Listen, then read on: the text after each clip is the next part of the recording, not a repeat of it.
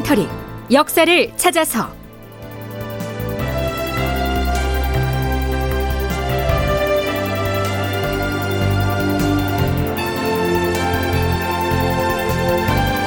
제 1007편 유영경에게 자결을 명하다. 극본 이상락 연출 최홍준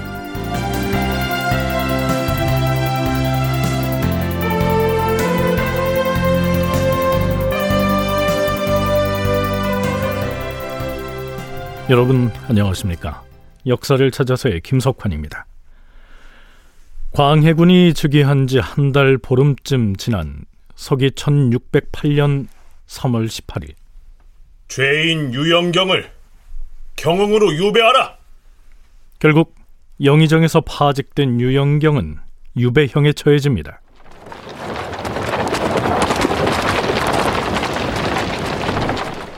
유영경의 유배지인 경흥은 함경도에서도 멀리 동북쪽 변방입니다. 지금으로 치면 아오지 탄광이 있는 바로 그곳이죠. 그러니 서울에서는 아주 먼 곳입니다. 유영경뿐만이 아니라 선조 제위 말년에 영의정 유영경의 수족이 돼서 함께 움직였던 상당수의 관리들도 유배형을 받거나 삭탈 관직을 당하거나 합니다.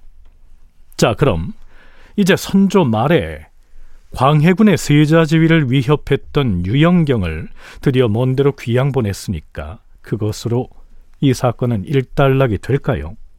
근데 아니었습니다. 유영경이 귀양살이 중이던 광해군 즉위년 8월 11일 사원부 집이 이첨과 헌납 이성을 비롯한 사원부의 관원들이 대궐에 몰려와서 아뢰었다. 주상 전하, 유영경의 죄는 이미 하늘에까지 닿을 정도이옵니다.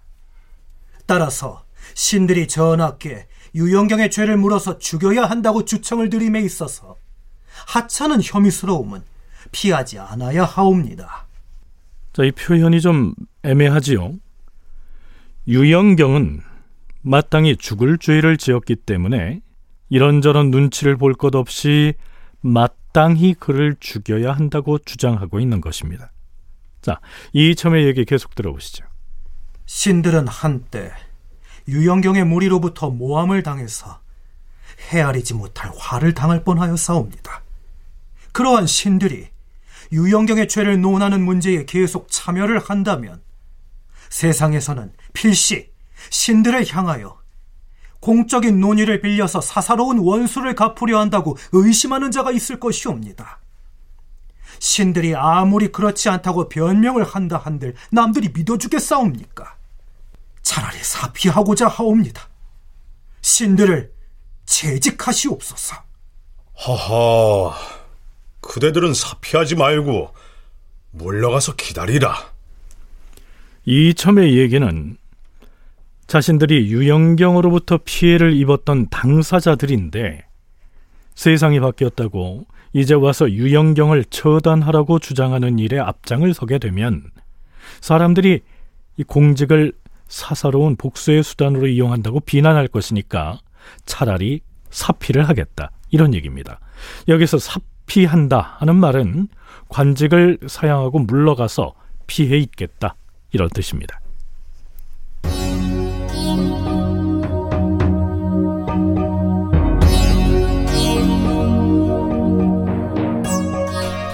자, 그러니까 이 첨을 필두로 한 사헌부의 관원들은 유영경을 유배 상태로 그냥 둘 게 아니라 당장 목숨을 거둬야 한다고 주장하고 나선 것이죠.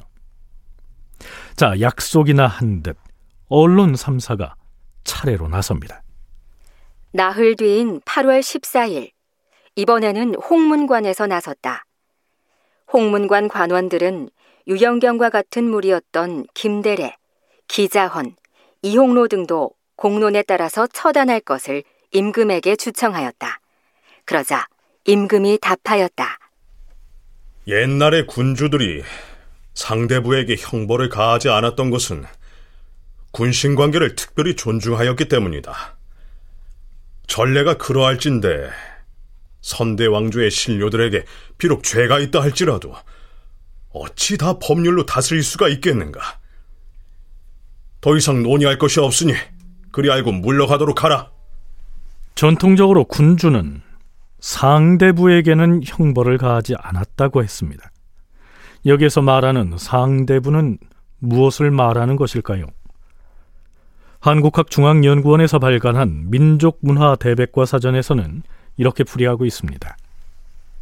옛 주나라 관직 제도인 주례에 따르면 관직에는 경을 비롯하여 중대부와 하대부, 그리고 상사, 중사, 하사의 등급이 있었다. 경은 국왕인 제후를 실제로 보조하면서 국가의 정책을 도와주는 대신을 말한다. 상대부가 바로 경에 해당한다. 자, 그러니까 광해군이 언급한 상대부는 높은 지위의 원로 대신을 지칭한 것으로 이해하면 되겠습니다. 선왕이 의지했던 원로 대신을 어찌 후대의 왕이 죽음에 이르게 할 수 있겠느냐 이런 얘긴데요.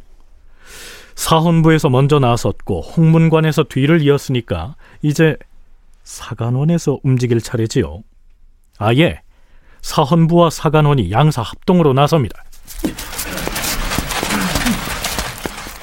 전하, 유영경, 김대래, 기자헌, 이홍로 등에게 내린 형벌은 너무나 가벼우니 그 죄를 바로잡아야 하옵니다. 그 자들을 처형하시옵소서. 유영경 등을 처형하시옵소서. 허허, 대가는 그리 말하지 말라. 그대들이 농기한 형벌은 너무 과중하다. 번거롭게 하지 말고 그만 물러가도록 하라. 자, 그런데요. 이번엔 특이하게도 예문관에서도 대관과 같은 목소리를 내고 나섭니다.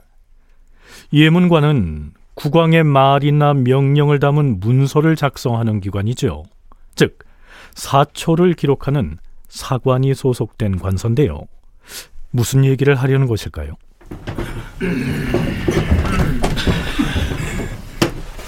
전하, 신예문관 봉교 김성발이 아뢰옵니다. 유영경이 저지른 흉악한 짓들은 헤아릴 수가 없이 많으나 그중 신이 직접 눈으로 보고 혼자서 마음 아파한 것만을 진술하게 싸웁니다. 어디서 무엇을 보았다는 말인가? 지난해 10월의 일이옵니다. 선왕께서 병세가 위독하시던 날 신은 예비 사관으로서 권례에서 대기하여 싸웁니다. 그런데 열 하룻날이 되자 선왕께서 대신들을 불러들이라는 하교를 내리셨사옵니다. 그런데 삼정승과 함께 빈청에 들어갔던 원임 대신들은 어찌할 바를 몰라하며 그 자리를 쫓겨나오고 있었사옵니다. 그 연유가 궁금하여 당시 빈청에서 자리를 지켰던 사관에게 물어봤습니다. 네, 참고로 원임 대신은 이전에 정승을 역임한 원로 대신을 일컫습니다. 아니, 저분들은 왜 빈청에 갔다가 물러나오는 것인가? 글쎄 말이야, 그 왜들 빈청에서 물러나오는지 그, 나도 잘 모르겠네. 자네가 사관으로서 그 자리에 있었는데 모를 리가 있는가?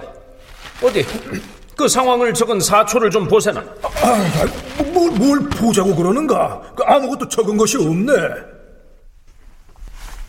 두세 번을 물어보아도 끝까지 사초를 숨기고서 보여주지 않았사옵니다.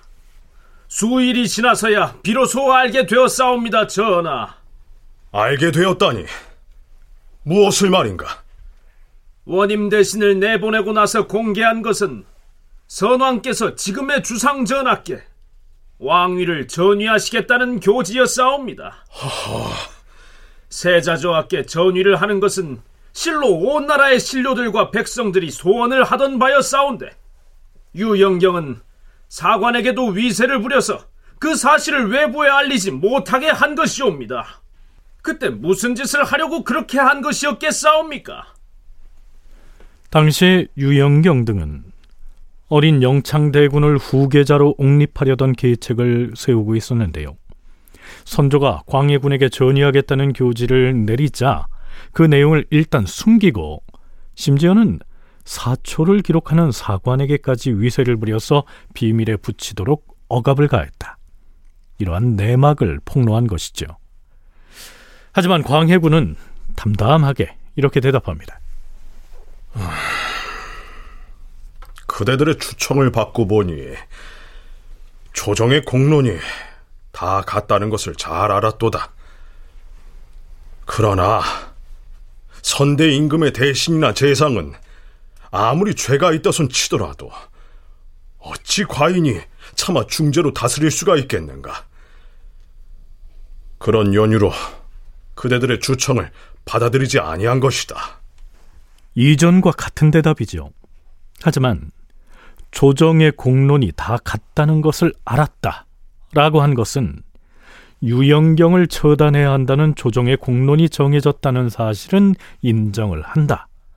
라고 말하는 셈이어서 광해군이 뭔가 결심을 굳혀가고 있는 것이 아닌가 여겨지기도 합니다.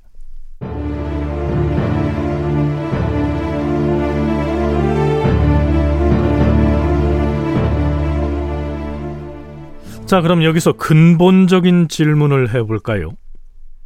과연 유영경은 당시 세자였던 광해군에게 보위가 넘어가는 것을 두고 볼 수가 없어서 어린 영창대군을 후계자로 삼기 위해서 구체적으로 계획을 세우고 실행에 옮기려고 했을까요? 서강대 계승범 교수의 얘기 들어보시죠. 선조가 그렇게 2년 뒤에 빨리 죽을 줄을 몰랐죠, 사람들이. 그러니까 제 생각인데 이거는 유영경도 무슨 확실한 결정을 내렸다기보다는 이제 속된 말로 간을 보는 거란 말이에요. 그리고 만약에 선조가 10년만 더 살아서 영창대군이 뭐 한 12살 때 죽었다. 그러면 이게 당시 당쟁이 워낙 심했기 때문에 어떻게 될지 몰라요. 그리고 광해군의 결정적인 요인, 명나라 황제의 책봉을 못 받았잖아요. 굉장한 불씨가 있는 것이죠. 다만 선조나 유영경 모두 뭔가 좀 광해군은 되게 싫은데 그렇다고 대한 카드가 없잖아요. 그런 상황에서 영창대군이 태어나니까 한번 슬슬 생각을 좀 해보면서 한번 바꿔볼까? 그 정도지 결정적인 결, 확정을 하고 실행에 옮기지는 못한 상태. 그런 상태에서 선조가 2년 만에 죽었다. 그렇다면 유영경이 이미 그 문제로 탄핵을 받아서 유배형을 살고 있는 마당에 왜 구태여 그의 목숨까지 뺏어야 한다고 목소리가 줄기차게 나오는 것일까요? 그가 후계자로 염두에 두었던 영창대군이 살아있기 때문입니다. 부경대 신명호 교수의 얘기입니다. 혹시 영창대군이라고 하는 인목대비의 아들, 자기 이복 동생이 있습니다. 선조가 돌아가셨을 때 영창 대군이 3살이거든요. 그래서 선조가 돌아왔을 때 제일 근심한 거는 인목 대비한테 아버지가 무슨 밀지를 줘가지고 수렴청정 해라. 혹시 이런 게 있지 않는가. 이걸 첫 번째 의심을 했습니다. 아니면은 당장은 수렴청정 하지 않더라도 몇 년 기다렸다가 아이가 어지간히 크면 그때 수렴청정을 해라. 이런 밀지를 주지 않았나? 이게 아주 늘 걱정하는 불안이에요. 그래서 이제 이 인목 대비 집안 쪽에 있는 사람들이 광해군이 무엇을 불안해하는지 알죠. 그 중에 이제 그 민인백이라고 하는 사람이 있는데 그 사람이 그 태천집이라고 하는 문집을 썼습니다. 민인백은 선조 때에서 광해군대에 걸쳐서 활동했던 사람인데요. 이 사람이 쓴 문집의 이름이 태천집입니다. 이 태천집에 흥미로운 서간문 한 편이 실려 있습니다. 선조의 부마, 즉 선조의 사위인 서경주라고 하는 사람이 인목 대비의 아버지인 김재남과 사돈지간이었는데요. 그에게 편지를 보내서 이렇게 제안을 한 것으로 기록되어 있습니다.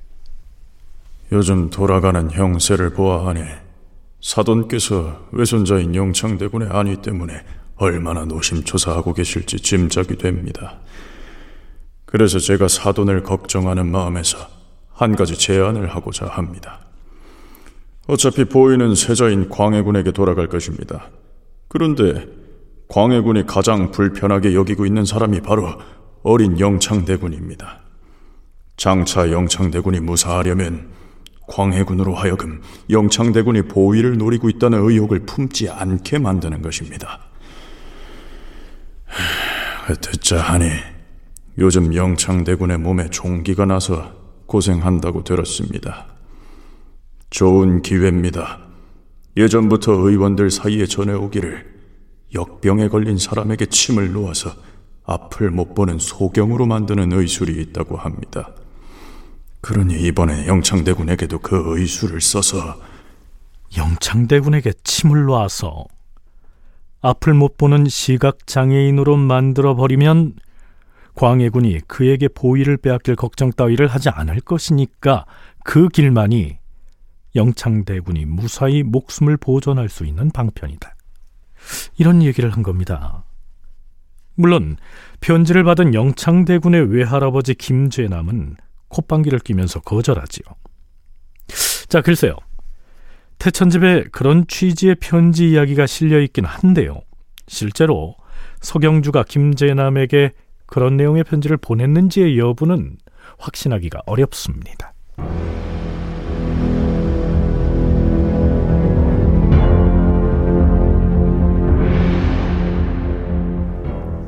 즉위년 8월 25일 이제는 대신급의 신료들이 대거 나섭니다. 아성부원군 이산해, 영의정 이원익, 좌의정 이항복, 판중추 부사 윤승훈, 우의정 심희수, 청평부원군 한응인, 해평부원군 윤근수 등 20여 명의 대신들이 임금에게 아뢰었다. 전하, 신들이 삼가 살펴보건대 삼사의 관관들이 번갈아가며 글을 올려서 유영경의 죄를 바로잡을 것을 청하고 있사오나 열흘이 넘었는데도 아직 전하의 윤허를 받지 못하였사옵니다. 하여 나라의 여론이 날로 격렬해지고 있사옵니다. 유영경의 죄악은 삼사가 이미 개진한 이상 신들로서는 다시 더 드릴 말씀이 없사옵니다. 하오나 임금의 신하된 사람으로서 그러한 큰 죄를 지은 사람이 하늘과 땅 사이에서 숨을 쉬고 살아서는 안 된다는 것은 분명하옵니다. 그렇사옵니다, 주상 전하. 지난날 선왕 때에 기망로의 죄가 공론으로 발휘되자 즉시 먼 곳으로 귀양을 보내었다가 곧장 사약을 내려서 사살을 하였사옵니다. 대신을 법으로 다스린다는 것은 쉽게 처리할 수 있는 일은 아니오나 조정 공론이 이미 발휘되었음에도 곧장 처단하지 않을 경우 울분을 품은 민심이 터져 나올 것이옵니다. 유영경을 속히 처단하시옵소서. 유영경을 처단하시옵소서. 대신들까지 들고 일어나자 광해군은 마지 못한 듯 이렇게 명합니다. 유영경은 선대 임금의 대신이다. 그 때문에 내가 차마 무거운 벌을 내리지 않았던 것인데 경들이 백관을 거느리고 와서 여러 날 동안 주청을 하니 이는 곧 온 나라 사람이 모두 그에게 죄가 있다고 말하는 경우에 해당한다. 과인이 더 이상 유영경을 비유하지 못하게 됐으니 유배된 곳에서 스스로 자결하여 백성들의 노여움에 사죄하도록 하라. 사약을 내리는 대신 스스로 목숨을 끊게 한다는 것인데요. 결국 사형 선고를 내린 셈이죠. 광해군 즉위년인 서기 1608년 9월 5일 유영경은 함경도 경흥에서 스스로 목숨을 끊습니다. 다큐멘터리 역사를 찾아서 다음 시간에 계속하겠습니다.